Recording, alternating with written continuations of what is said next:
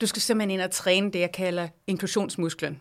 Det er faktisk i høj grad derfor, jeg har skrevet bogen Bias Bevidst Ledelse. Det er fordi, at den enkelte leder har behov for nogle værktøj til at sætte diversitet i spil.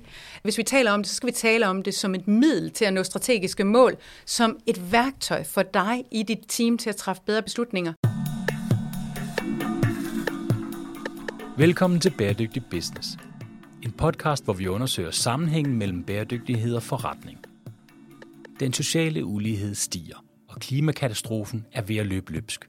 Konsekvenserne af biodiversitetskrisen og kollaps af økosystemer er ganske uoverskuelige.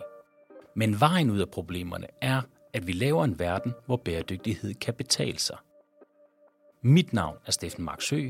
Jeg er forfatter og foredragsholder og direktør i konsulenthuset Sustain Business. Jeg taler med førende eksperter om, hvordan bæredygtighed kan gøres til god forretning. Hej, Christina Lundsgaard Otsen.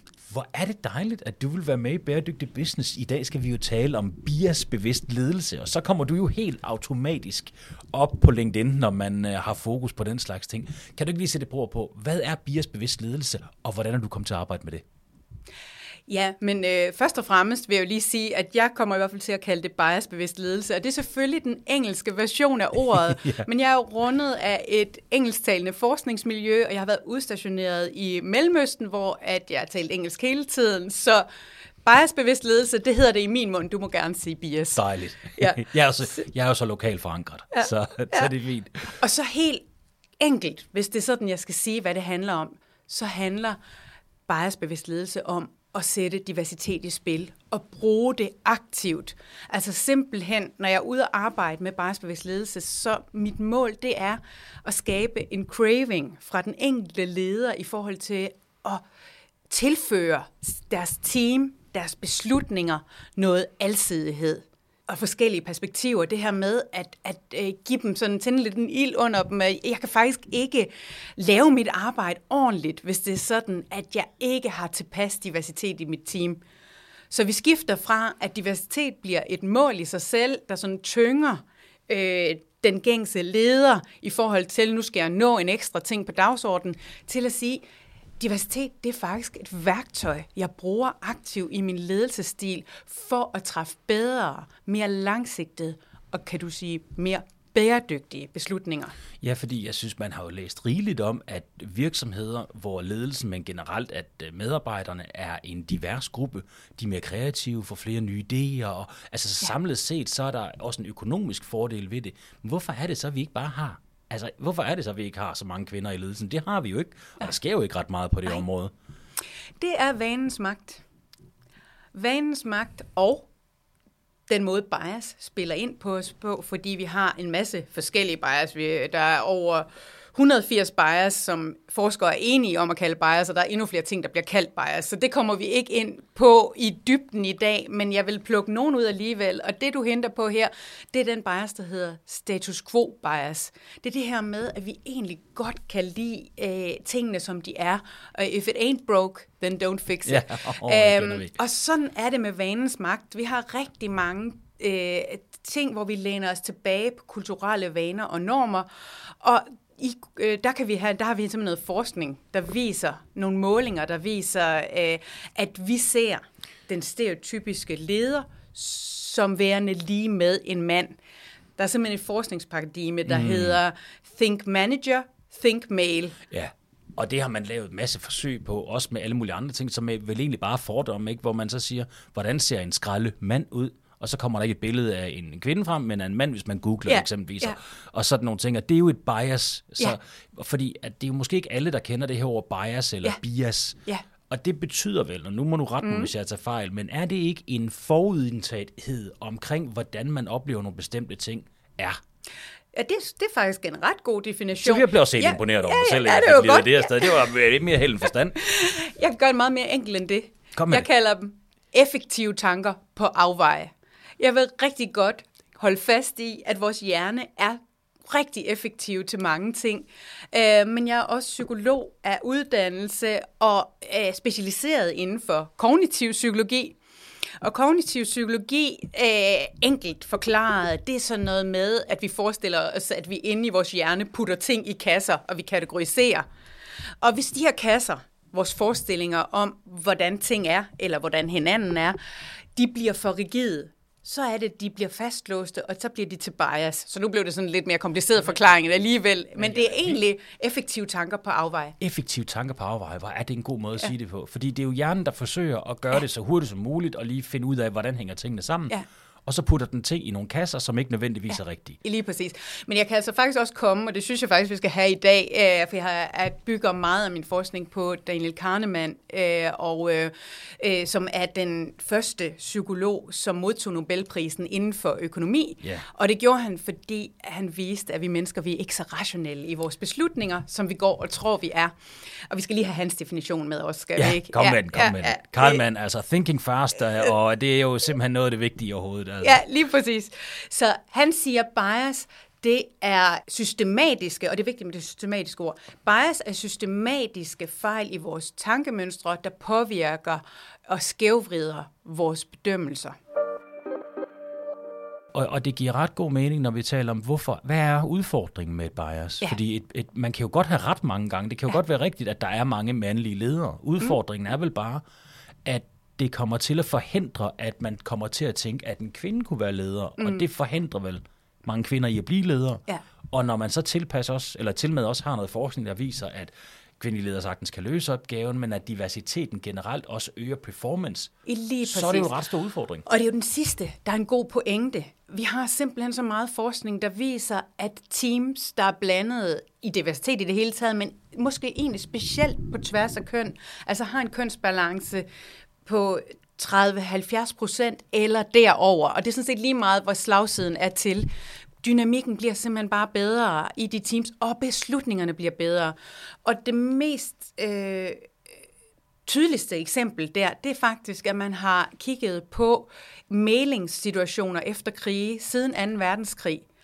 Og de øh, mailere, hold, der har været bedst og mest ligeligt sammensat på tværs af køn, der er freden holdt længere bagefter. Nej, hvor spændende. Ja, og jeg synes, det siger noget meget ja, hårdt slående i forhold til, hvad det her med at blande beslutninger på tværs af køn, det kan.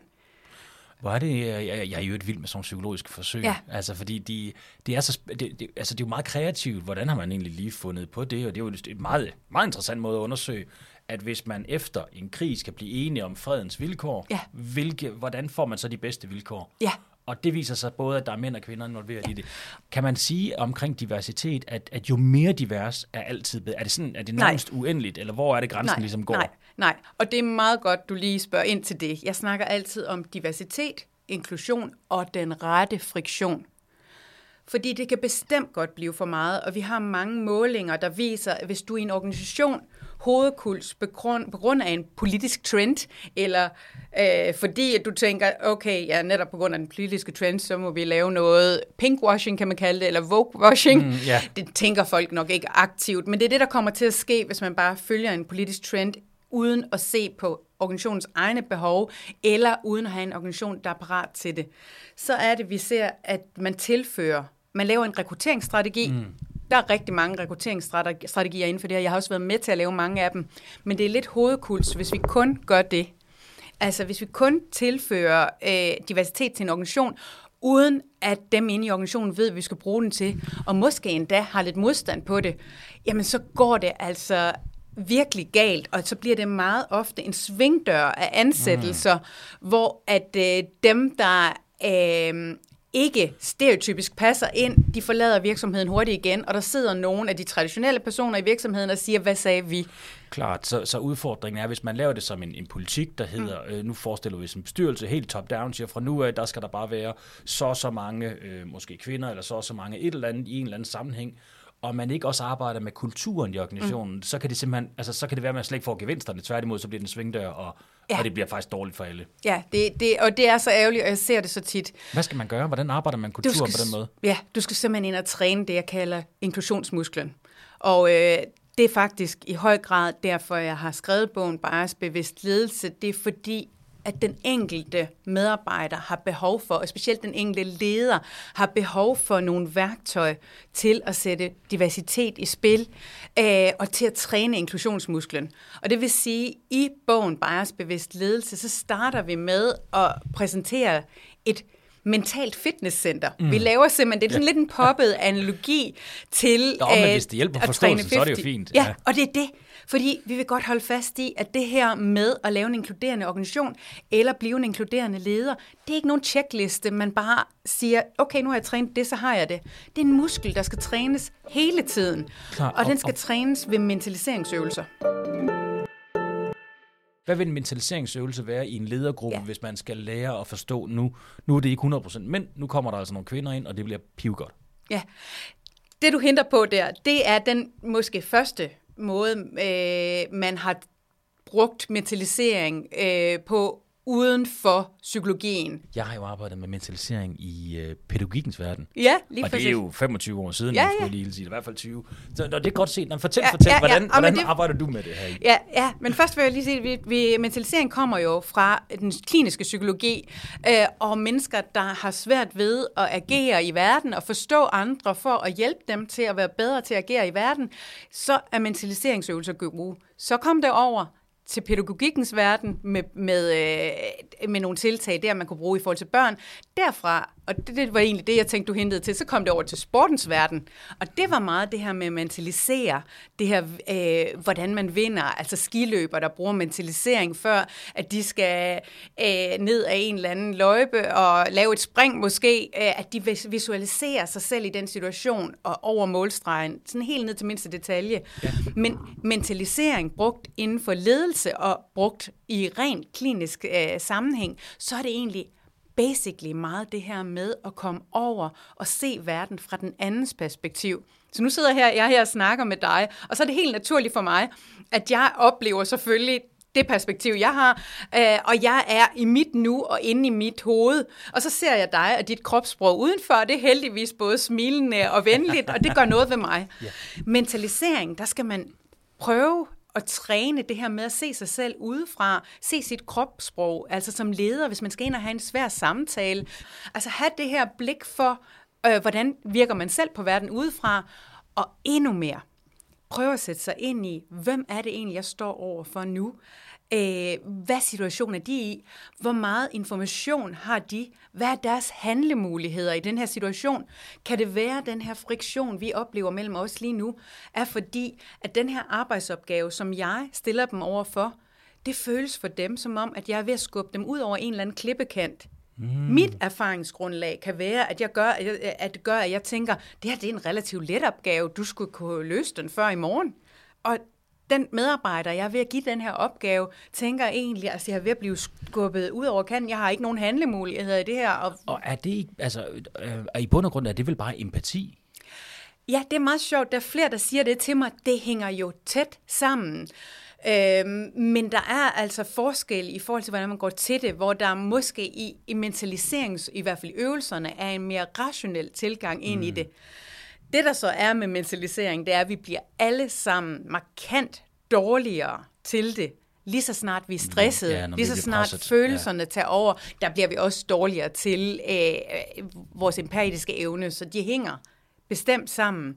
Men træningen, den foregår via mentaliseringsøvelser. Men det er meget spændende. Så, så i bund og grund, det det drejer sig om, det er at forstå, hvordan er det for den her den her person. Man kunne godt forestille sig, hvis der kommer øh, nogle kvinder ind i en organisation, som har været sådan en tung mandsdomineret kultur, og de, de, de øh, cykler alle sammen i fritiden, og de ser fodbold, og du kaster vi om os med stereotyper. Ja, ja, ja. Men det kunne man jo, måske som leder, kunne man så godt konkludere, jamen de har ikke lyst til at være en del af fællesskabet, fordi de ikke øh, de interesserer slet ikke for fodbold og den slags ting, hvor det måske er bare et spørgsmål om, at de er forskellige. Ja. Og altså, så man skal lære at slå sit sådan professionelle empati-filter til, og øve sig på at forstå, hvad den anden person er udsat for, ja. eller befinder sig i. Ja, og forstå, hvad er det egentlig, der motiverer den anden, og kunne vi indimellem, for jeg synes jo også, det er vigtigt at, at, at bevare nogle af de ting, der virker i virksomheden, og hvis der er en kæmpe, kalder jeg det, lykrabølge i gang, ja. hvor at man skal ud, og man skal øh, øh, lave en halv og en hel øh, Ironman, og, ja, whatever, uh, så have nogle regi, hvor man gør det i, men man kan faktisk godt lave andre cykel... Øh, arrangementer, hvor alle mere er inkluderet. Altså faktisk sådan lidt ligesom, altså, øh, hvad hedder han, øh, kronprins Frederik, der har lavet, hvad er det, det løb, han Ja, hedder, har han lavet? har Royal Run. Royal Run, Ja. hvor man kan sige, det er overskueligt, der Godt får vi eksempel, alle med. ja. DHL har lidt af det samme, hvor vi får alle med, så bare vi husker i organisationerne, for det er jo godt at røre sig, men gør det på nogle forskellige måder.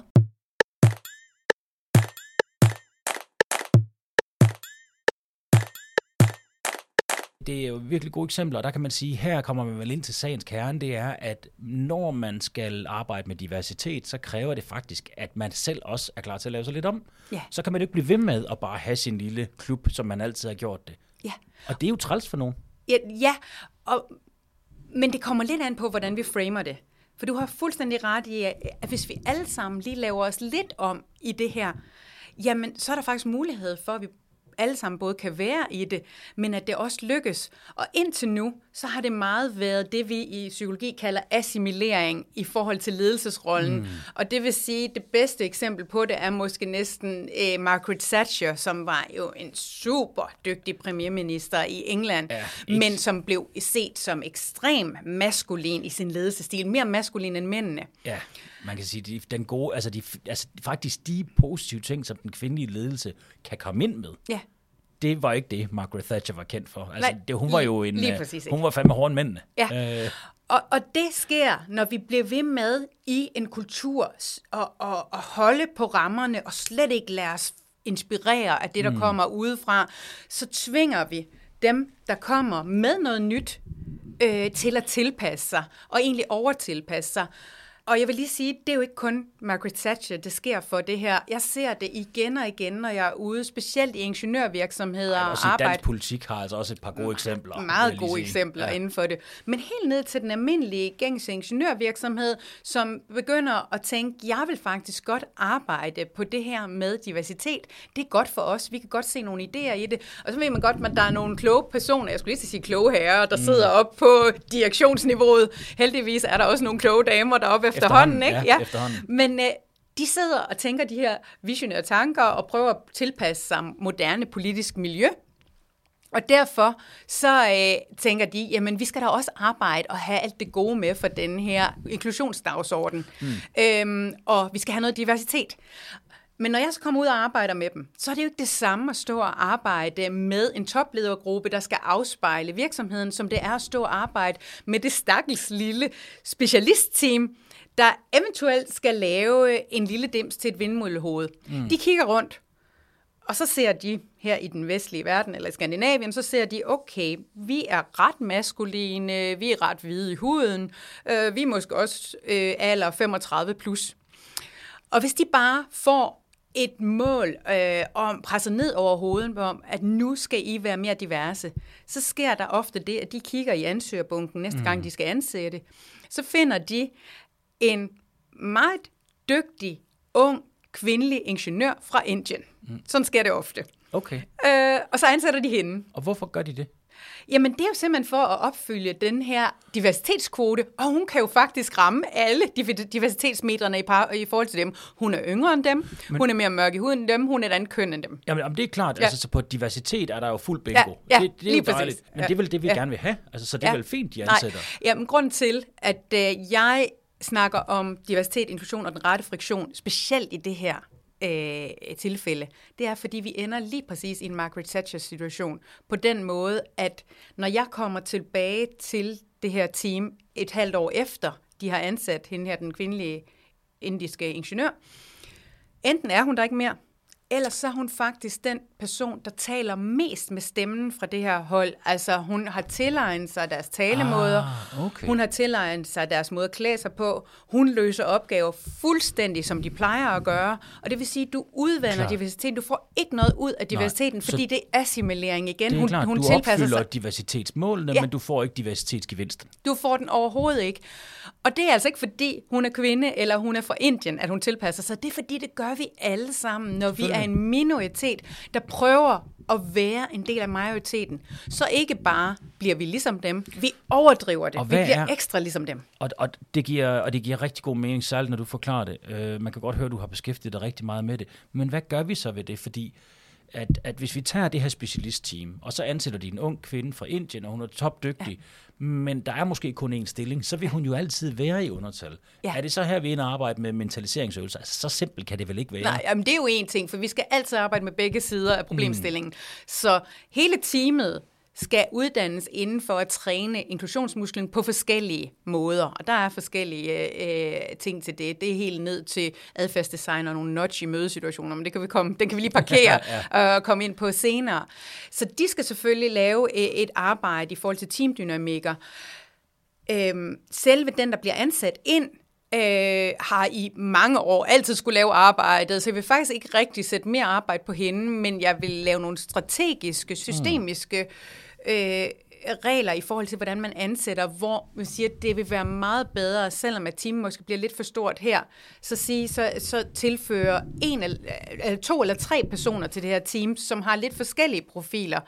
Øh, og, så, øh, og så arbejde på at få diversiteten til at fungere i det her team her, mm. og så måske parkere nogle af de andre homogene teams. Øhm, og det er simpelthen fordi forskning viser, at det her med den her 30-70% fordeling i forhold til diversitet, i forhold til at du føler, at du har din egen stemme, den er meget vigtig.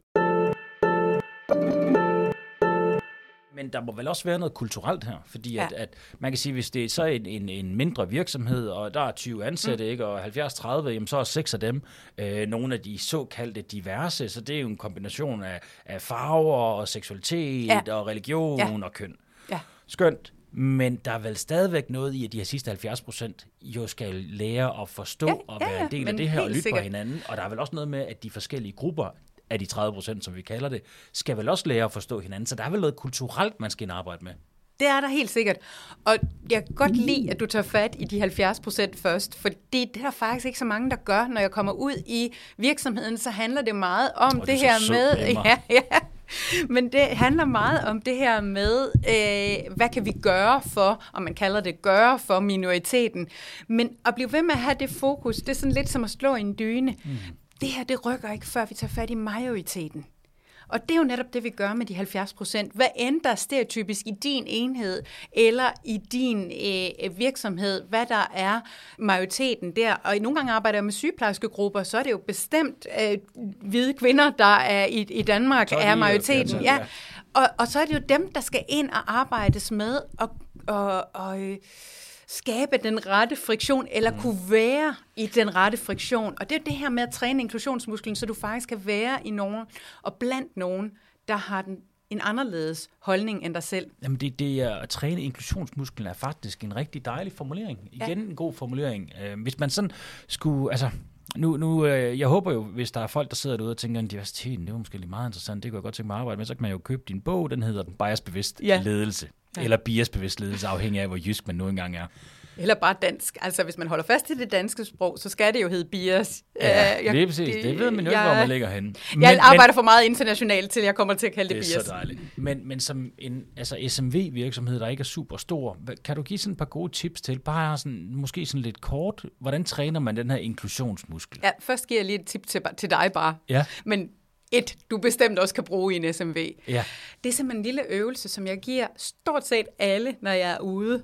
Det du skal gøre, ja. det er inden for den næste uge, der skal du scanne din øh, omgangskreds for, og så skal du finde en person, der har et markant andet politisk ståsted, end du selv har. Markant anderledes. Så skal du drikke en kop te, kaffe, vand, whatever med den her person. En halv times tid. Jeg har lige ansat en fra Hvide Rusland. Ja, ja. Det kan, der, det kan godt være, det er en god start der. der. Ja, ja. Øh, det er jo så ikke nødvendigvis politisk anderledes, men, men, øh, men, men ja, okay. nej, nej, nej, nej, det tror jeg faktisk heller ikke, vi er. Men, men Hvide Rusland er, men jeg tror, ja, hun er ikke er Nej, det er det. Nej, men øh, du behøver ikke at vælge personen nu, men det vigtige er, at de har et anderledes politisk ståsted. Mm. Og øvelsen er så, at du skal være i en samtale omkring det her politiske ståsted. Du skal prøve at finde ud af, hvorfor.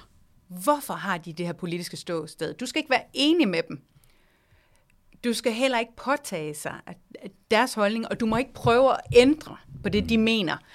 Du skal træne den gode menneskelige egenskab, det er at lytte, stille gode, kvalificerede spørgsmål i forhold til at finde ud af, hvorfor har de det her politiske ståsted. Så træner vi inklusionsmusklen. Jeg kan huske, da jeg lavede terapi i, i tidernes morgen, så talte man jo om, at der er altid en positiv intention bag enhver handling. Ja. Og det er en rigtig god måde og sådan at bruge det også, altså hvis du er uenig med folk, altså nærmest uanset hvad folk gør, så ligger der en positiv intention bagved. Ja. Og, og det er jo meget skægt, det der. Ja. Altså fordi, at, at det glemmer vi jo nogle gange, når det er, at vi bliver presset. Og når vi ikke har overskud til at lytte efter, hvad andre folk mener.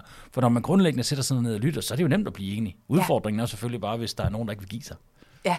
Ja, ja, ja, og bare det der med det sprog, vi bruger, når vi siger nogen, der vil give sig. Ja, ja. ja. ja.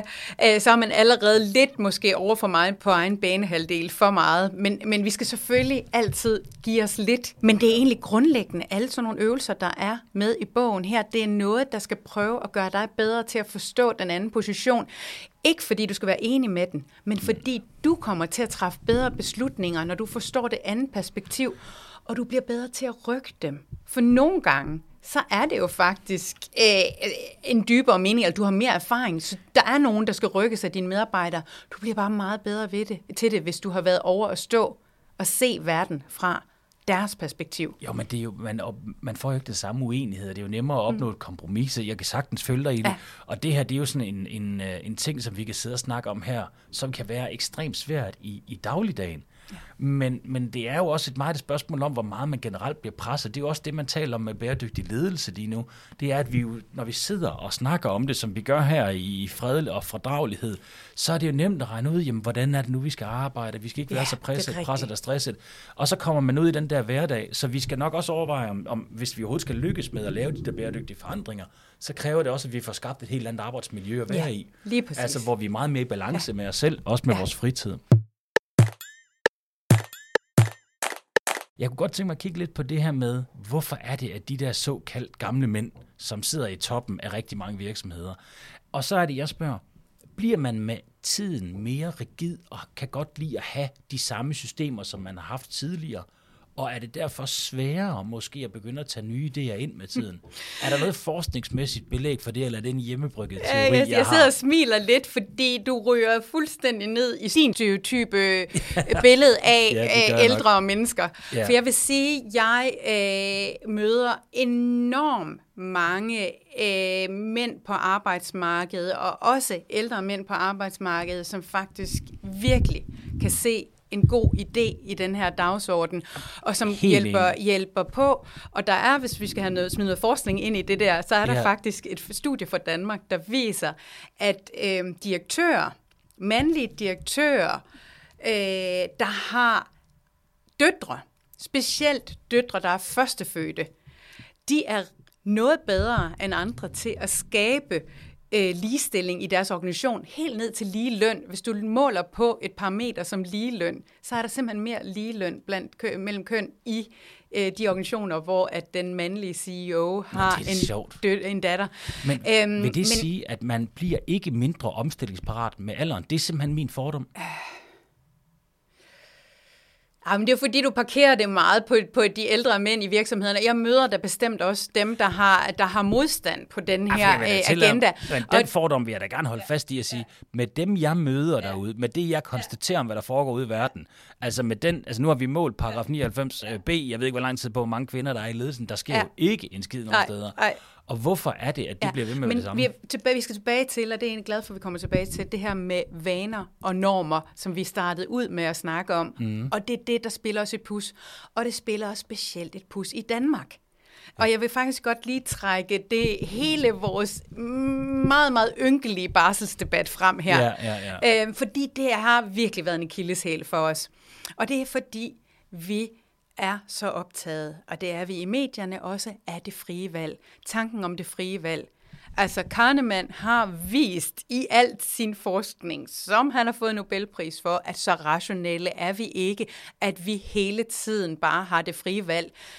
Det frie valg er altid påvirket af omgivelser, og det vil sige, at fars frie valg i forhold til at tage barsel, det er altså påvirket af, om den organisation, han er ansat ind i, egentlig gerne vil have, at han bliver ved med at have sit røv i sædet og kommer ind på kontoret, samtidig med, om mor derhjemme, hans kone derhjemme, egentlig gerne vil have mere barsel.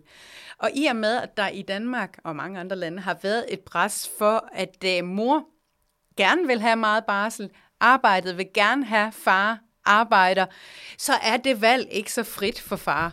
Så hele de her barselsregler, som kommer fra et EU-direktiv, ja. det er jo egentlig... Øh, det er jo egentlig sat i værk for, at far også bliver knyttet til barnet. Og vi har så meget forskning, der viser, yes. at familier de kommer til at køre bedre, hvis det sådan både mor og far har haft noget solotid med barnet. Ja, selvfølgelig. Så, der, så, der, man skaber noget tilknytning i den alder. Ja. Men, og hvad er udfordringen, siger du, i forhold til det? Altså, fordi det, det er, at samfundet forventer, at manden går på arbejde, så han har faktisk ikke et frit valg. Ja, til at tage barsel. Og det er jo det, der driller de, de, de, dem, du sidder og snakker om, op, der er lidt op i alderen og har prioriteret øh, karrieren, som mest af mænd, der sidder op i toppen, og som har levet i en hverdag, i et normativt system, hvor man har valgt at gifte sig med en person, som rigtig gerne har ville stå for venne hjemmefronten, eller i hvert fald er kommet til at gøre det, og har skabt en frihed i arbejdslivet til, at man kan køre arbejde 24-7. Det betyder ikke, at det er sundt for den mand, der har Nej. gjort det liv, og det betyder heller ikke, at det er sundt for mor kun at gå derhjemme. Vi har så meget forskning, der viser, at det fulde liv, og vi har snakket meget ja, om work-life balance. Vi begynder mere og mere at snakke om noget, der hedder life balance.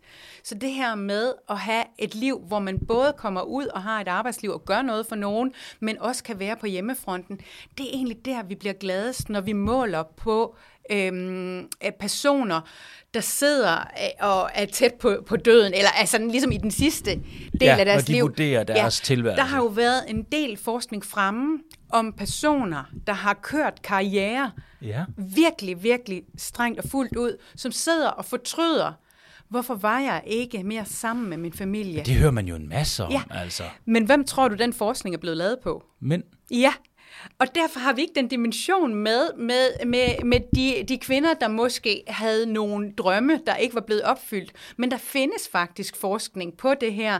Noget amerikansk forskning, der viser, hvad er det nu, det hedder, opt-out generation, som var i nullerne, hvor at øh, der var nogle mega seje øh, amerikanske businesskvinder, ja der begyndte at få børn, altså de, lidt op i alderne i 30'erne, fordi de havde jo skulle pleje deres karriere. Da de så får børn, finder de ud af, at vi vil hellere blive hjemme. Og så er der en masse skriveri omkring, hvordan det egentlig næsten er biologisk bedst for, for, for kvinderne at blive hjemme. Det vil de meget hellere. Så går der 10 års tid, så er de sådan i starten af 40'erne. Så finder de ud af, okay, de her børn, de kan jo også styre nogle ting selv, og de har heller ikke behov for, at mor står over nakken på dem hele tiden. Vi vil godt tilbage på arbejdsmarkedet igen. Og det skulle jeg love for, at de synes var svært. Men, og men, den forskning viser jo også, at, at der er ubalance i den del. Men kan du ikke forklare det igen? Fordi så har man lavet nogle forsøg på mænd, som har arbejdet hele deres liv, og på deres dødsleje, så siger de, jeg er skide træt af at arbejde så meget. Det har man ja. jo hørt endeløse ja. mange historier omkring. Ja. Men det har man selvfølgelig ikke lavet på kvinder, fordi at man ikke, der har ikke været så mange kvinder, der har arbejdet så meget. Hvad var din pointe omkring det? Min pointe er, at de her mænd, man kun har målt på, og ja. vi glemmer nogle gange at sige, at det er hovedsageligt mænd, vi har målt på, der fortryder, at de kun har fokuseret på karriere og ikke på, på familien. Æh, når de sidder og fortryder her, så kan der være lige så meget fortrydelse på den anden side for kvinder, der ikke får lov til at lave karrieren, og det er så, så derfor, det andet Nå, øh, studie kommer ind. Det er spændende, ja. selvfølgelig. Så, så øh, jeg advokerer for, at vi skaber en balance. Og det er det her, jeg kalder, at vi snakker om en livsbalance, i stedet for en work-life balance, så vi øh, deler op, at vi har et arbejdsliv, og vi har et liv-liv.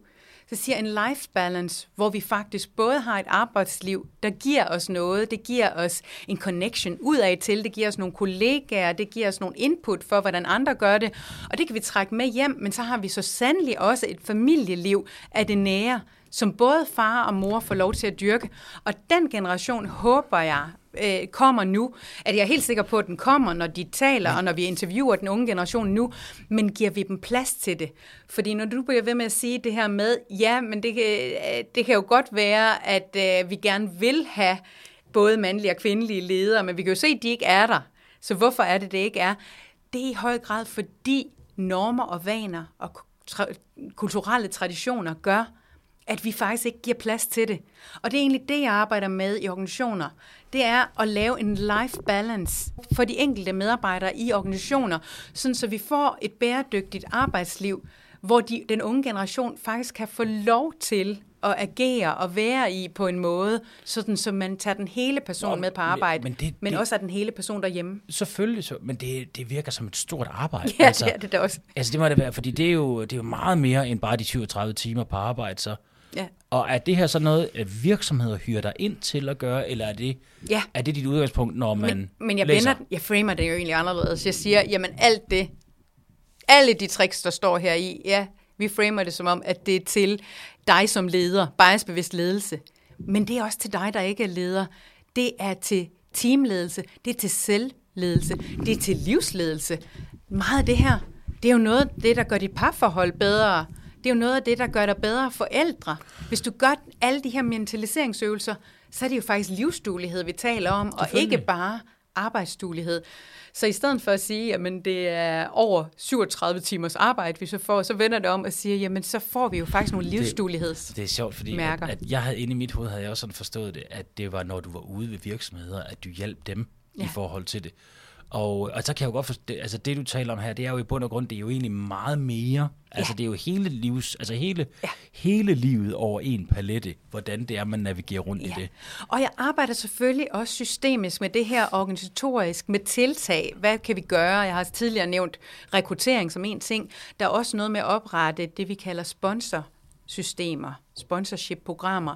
Det er noget lidt andet end en mentorordning, men det bygger på, så I kan tænke. Mm. Du kan sidde og tænke en mentorordning derude, men det er en mentorordning, hvor man parer lidt mere på tværs af diversitetsparametre, og man laver reversed mentorship, så man faktisk får øh, læring begge veje i det her hold her. Mm. Det er sådan noget, der virkelig øh, sætter gang i at sætte divers- diversitet i spil i organisationen. Men primært er jeg egentlig interesseret i at, som psykolog at arbejde med den enkelte medarbejder og give dem de her skills, som gør deres både arbejdsliv og hjemmeliv bedre. Kan vi prøve at sø- circle lidt tilbage til det her med, hvorfor er det, at det ikke sker af sig selv derude? Øh, ja, hvorfor det ikke sker af sig selv? Jamen, det er jo sådan set fordi, det, ja, og vi har jo talt ualmindeligt lidt om bias i det her, Ja. men det er jo egentlig de her genveje, som bias skaber i vores hjerne, der gør, at vi har tendens til at ryge tilbage på normer og vaner. Kahneman, han deler det her op i system 1 og system 2-tænkning. Øhm, system 1, det er den hurtige, effektive, det er der, vi skaber genvej, det er der, vi er det meste af tiden. Øh, det er der, at øhm, bias findes også, det er der, vi bliver snydt af dem. System 2-tænkning, det er der, hvor vi skaber friktion for os selv i vores mm. tankegang. Det er der, vi udfordrer os selv. Der har vi ikke ressourcer til at være særlig tit. Nej, og det tror jeg, det, det giver rigtig god mening. Men vi har jo talt ekstremt meget om diversitet Ja. i Danmark. Ja. Vi har jo mål på det Ja. i, jeg ved ikke, hvor lang tid. Ja. Og så kan vi godt tale om, at selvfølgelig er det et spørgsmål om, at, at vi er effektive inde i hjernen, og derfor skal det gå hurtigt, så vi uh, jumper ja. til Ja. conclusions lige så snart vi kan gøre ja. det. Men, men kognitivt, der ved vi jo godt, at det her det skal laves. Så vi burde jo være over i system 2. Men det er, fordi vi ikke skal tale om diversitet. Altså, det må vi gerne. Men når vi, den måde, vi i medierne har talt om diversitet på, det graver grøfter og skaber kløfter, og det får folk til Så at... det den der konflikt, Ja, det er ikke... konflikten, i stedet okay. for, at vi fokuserer på. Og det kan jeg mærke ude i organisationer, jeg kommer ud i. Ja. De bliver sådan helt... Sådan Skuldrene sidder helt heroppe og sådan, åh, skal vi tale diversitet igen? Og så når jeg begynder at sige, jamen diversitet, vi skal slet egentlig ikke tale om det. Hvis vi taler om det, så skal vi tale om det som et middel til at nå strategiske mål, som et værktøj for dig i dit team til at træffe bedre beslutninger. Og lige så stille, så begynder skuldrene at komme lidt ned. Nå, kan jeg bruge det her med diversitet? Kan jeg som leder bruge det i forhold til at åbne op for forskellige perspektiver, hvis jeg nu har værktøj, for det kræver jo, at jeg er tryg i at have værktøj til at lukke ned igen. Der er jo ingen ledere i en travl hverdag, der tør at åbne op for diversitet og forskellige stemmer, hvis de ikke føler, at de kan lukke ned igen og skabe fælles fodslag. Gør man det ikke alt for komplekst, det her? Altså, fordi i bund og, det er jo bare, altså, ja. i bund og grund, så drejer det sig bare om at ansætte andre end bare dig selv. Ja, mm, det synes jeg faktisk ikke er helt korrekt sagt, for jeg synes, det er for meget det, der sker nu. Du skal ansætte nogen, der kan udfordre dine holdninger. Ja, de skal være anderledes uh, end dig selv, men tilpas. Så vi skal hen tilbage til den her rette friktion. Du bliver nødt til kun at tilføre diversitet i dit team på en måde, som du kan lede igennem også. Men du skal også vide, at indbegrebet af god ledelse, det er, at du kan få dine teammedlemmer til at spille sammen faktisk i høj grad gør dig selv undværlig. Mm. Og det kan du altså kun, hvis du spiller dem gode inden for de egenskaber, Jamen, de har. Bare, det er jo bare basic ledelse. Ja, Altså. men det er ikke det, folk gør derude. Nej, nej, og, og det er derfor, jeg spørger, altså siger, er det her med diversitet, skal det være så komplekst? Er det ikke et spørgsmål om, at God man... ledelse. Ja, Ja. altså, og at man sørger for ja. at få ansat nogle folk, der ikke nødvendigvis ja. er den fuldstændig samme pulje som dig selv? Ja, men så skal vi lidt tilbage til det der igen med normer og vaner, for det, det vi ser, det er, at den stereotypiske leder, hvid mand, alder 40 plus her i Skandinavien, Ja. har en meget bredere båndbredde i forhold til, hvad ledelsesstil, der bliver accepteret, de har. Og nu kommer jeg til at Okay. hæve en amerikaner ind i det, for det gør jeg næsten altid, fordi der får de fleste et godt stereotypisk billede Ja. af, hvad der kan gå galt. Eller i hvert fald, de fleste har den holdning i Danmark, at det nok er gået Ja. lidt galt med Trump Ja. øh, som leder. Øh, øh, ja, men der vi ser ved, led- ved Trump, det er, at han har mandat til en meget gammeldags, traditionel, emotionel ledelsesstil. Han er en af de mest karismatiske ledere, der findes. Han kan få folk til at følge sig helt blindt og gøre dem blinde for deres etiske og moralske kompas fuldstændig. Og han har dem med sig. Når han holder taler, så er de meget eksploderende, eksp- øh, altså meget emotionelle, følelsesladede. Han er sådan helt rød i hovedet. Jeg kan godt sige dig, prøv at forestille dig, lige prøv at tænke på en af hans taler, og så prøv at tænke dig en kvinde holde en tale på samme måde.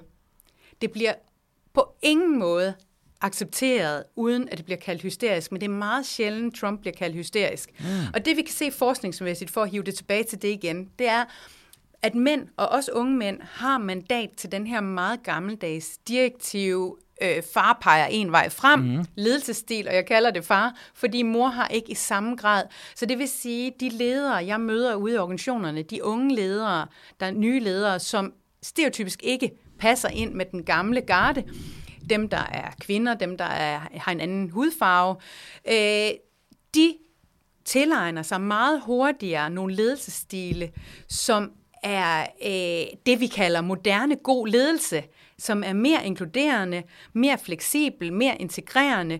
Og det er faktisk nogle parametre, som vi kan måle, at historisk set de allerbedste ledere mm. faktisk også scorer rigtig højt på, når de er i topledelse. Og det er fordi, i organisationer, når du kommer til at sidde op i topledelse, så er der et stort politisk spil, du skal tage hensyn til.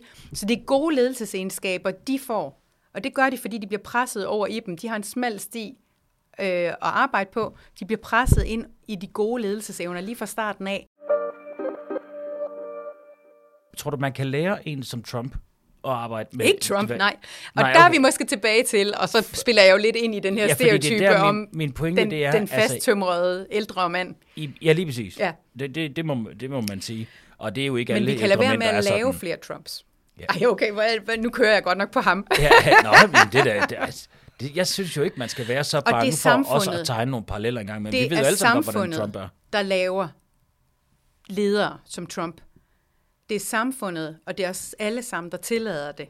Og det er det, vi kan lade være med ved at tilskynde de unge nye ledere, der kommer nu, også de her ledelsesevner, som de ledere, der er mere øh, af en anden type, allerede kommer over i. Og så er jeg godt klar over, så har vi Mar- Margaret Thatcher, der så på en eller anden måde, når de er kommet igennem nåløjet, dem her, der, der arbejder på den smalle sti, så kan de faktisk godt på et tidspunkt få mandat til at, at virkelig uh, tilegne sig den her meget direktive stil, som Trump har også. Man kalder det faktisk, der er en skak-analogi øh, i Queen's Gambit. Er det ikke det, man kalder det? Er det? Hvad er det, det hedder der i skak? Jeg kan ikke huske på dansk. Når, når, når bunden kommer ned og bliver til dronning. Det ved jeg sgu ikke. Nej, Jeg- okay, du spiller ikke så meget skak, det gør jeg, jeg sådan set egentlig jeg heller ikke. går på jagt og spiller poker, det er det, altså. det, det, det bliver til. Uh, når bunden rammer den Ja. ja. modsatte Så- ende, så, så- bliver det til en dronning. Det kan jeg. Øh, og der er lavet en fin analogi i forhold til kvindelige ledere for at forklare det her med, at godt nok har kvindelige ledere en mere zigzag-vej op til at få meget magt. Men, og, og det gør dem faktisk egentlig bedre ledere og mere kon- kontekst øh, ledere, hvilket er ret godt i en omskiftelig verden at være. Øh, så i reelt set står vi egentlig bare med de bedste ledere. Her, hvis vi tager nogle atypiske ledere, der tager zigzagvejen op, hvorfor ender vi så også med nogle kvindelige ledere, der har de her meget maskuline egenskaber, som Margaret Thatcher og andre, og vi har mm. snakket om der danske politiske kvindelige ledere, som måske også har lidt samme profil. Der går analogien med, det med, med skak på, at når de først kommer ned og får det her store ledelsesmandat og bliver dronning, mm. jamen så påvirker magten alle mennesker. Så tager man sig nogle friheder, når ja. man bliver tillagt magt, og det gør vi alle sammen. Så en stor del af det, jeg er ude og undervise i, det er en opmærksomhed på at afdække egen magt. Endnu mere den uformelle magt, end den formelle magt. Mm. Fordi når vi alle sammen bliver gode til det, så bliver vi faktisk også gode til at skabe psykologisk tryghed i de teams, vi indgår i. Men det kræver, at vi tager hensyn til vores uformelle magt i rummet. Og der skal vi have værktøjer til at afdække den. Du har jo, øh, altså, du har nævnt mentalisering som en del af det. Ja. Og der er jo fuldt med andre gode eksempler i bogen, forestiller jeg mig næsten. Ja. Er det her noget, som, altså, hvem er det, der læser de her ting, når du øh, underviser i det Ja, jeg underviser i det på CBS, men jeg underviser bestemt også i det ude i virksomheder. Øh, først og fremmest er jeg faktisk meget ude at sidde med topledergrupper, og det er også derfor, jeg, jeg, jeg sådan ikke vil helt tage for gode varer, det du siger med de topledere, der bare er mod det her, fordi det møder faktisk rigtig mange, der ikke er, eller jeg kan i hvert fald godt åbne Nå, op for dem. Det var, det var egentlig heller ikke alle topledere, ja. jeg mener, men jeg ja, tror, men der, der er, er mange et, stort, et, et relativt stort segment af, af, af mænd, øh, der tænker traditionelt inden for det her, tænker, hvad skal det til for? Det er der selvfølgelig. Men jeg synes jo, det er virkelig interessant mm. at snakke om, hvorfor er det, at når der er tydelige tegn på, at det her det virker positivt for virksomhederne, ja. Ja. og at vi alle sammen herude har børn og egentlig synes, ja. at, øh, at der skal være plads til alle på arbejdsmarkedet, det antager jeg nemlig rigtig mange, der ja. tænker. Hvorfor er det så, der sker så lidt? Vi kører på vanen og normer, og vi får ikke trænet den her inklusionsmuskel. Der, vi er utrolig dårlige til det her med at komme over og tage den andens perspektiv. Til trods for, at vi har øh, snakket rigtig mange, meget om det i ordsprog, det der engelske walk a mile in another man's shoe, som også, vi kan også snakke det der om det kønnede sprog, som lige kom til udtryk der. Ja, ja. Øh, du har også øh, Kirkegård, som snakker om det her med, at hvis du vil flytte nogen, ikke, så skal du møde dem, hvor de er. Ja, ja, en ja. ting er at sige alle de ordsprog, en anden ting er at få det ind i ledelsesarbejdet. Og i lidt for mange år, der har vi fokuseret i organisationer på at blive så effektivt som muligt. Effektivitet, så skal du altså godt nok køre på vaner og normer. Jo mere du mm. kan systematisere ting, det klart, det gøre det vaner mere. og normer, øh, jo mere effektivt bliver det. Til gengæld skal vi jo måske også nogle gange stille spørgsmål ved, hvad er det egentlig for et mål, vi prøver at nå. Og det her, det taler faktisk ind i mange bias, de, alle de bias, der handler om at handle. Altså, vi har en forkærlighed på at handle på ting, og blindt styre efter et eller andet mål, vi har sat på et tidspunkt, i stedet for at udfordre det. For hvad er det egentlig, vi vil nå? Og er det det, vi arbejder hen med? Jeg er meget imod de her sidste 100 års effektiviseringstankegang, hvor vi taler om vækst som et gode, der bare bliver ved med at være godt. Jeg er meget for vækst i virksomheder, vækst i personlighed, vækst i det hele taget, men vi skal have en bæredygtig kurve på det.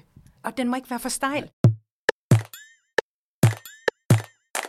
Det må være socialt bæredygtigt, vi snakker om. Ja, ja, ja det er det. Ja. Altså, bæredygtighed tænker jeg meget bredt. Øh, selvfølgelig arbejder jeg mest inden for S'et i ESG og social bæredygtighed.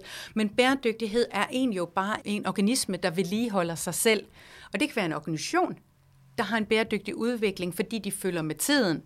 Øh, det kan være en person, der er bæredygtig udvikling, fordi at man bliver tændt af nogle stressede perioder i ens liv, mm. hvor man udretter meget, men så skal man da virkelig også huske at få hvilet af bagefter sådan en stresset periode, sådan så man får lavet op igen. Og så tager man jo nogle udsving der, og det er en bæredygtig balance, når man gør det, men hvis du i dit arbejdsliv bare har den der vækstkurve hele tiden personligt, eller i organisationen, så giver det altså knæk på et tidspunkt. Og der er det sådan set altid, jeg hiver sådan nogle gamle travere frem, som Nokia, der, har, øh, der, der var meget kendt for deres telefoner i nullerne, øh, og øh, i den grad lavede et produkt, som alle var vilde med, men ikke fik læne sig ind i innovationstankegangen. Det var effektivt, det de lavede. Det var kørt på vaner og normer, og det mm. kørte skide godt. Og de kom ikke med på den der bølge i forhold til smartphone, og faldt fuldstændig ned.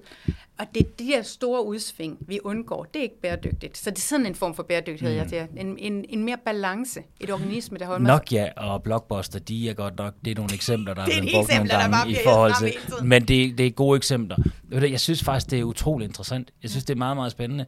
Og, øh, og jeg vil også lige overveje lidt om, øh, om mit sprog, om, om, om der, hvad er det for nogle biases, der ligger der bagved efter vores samtale.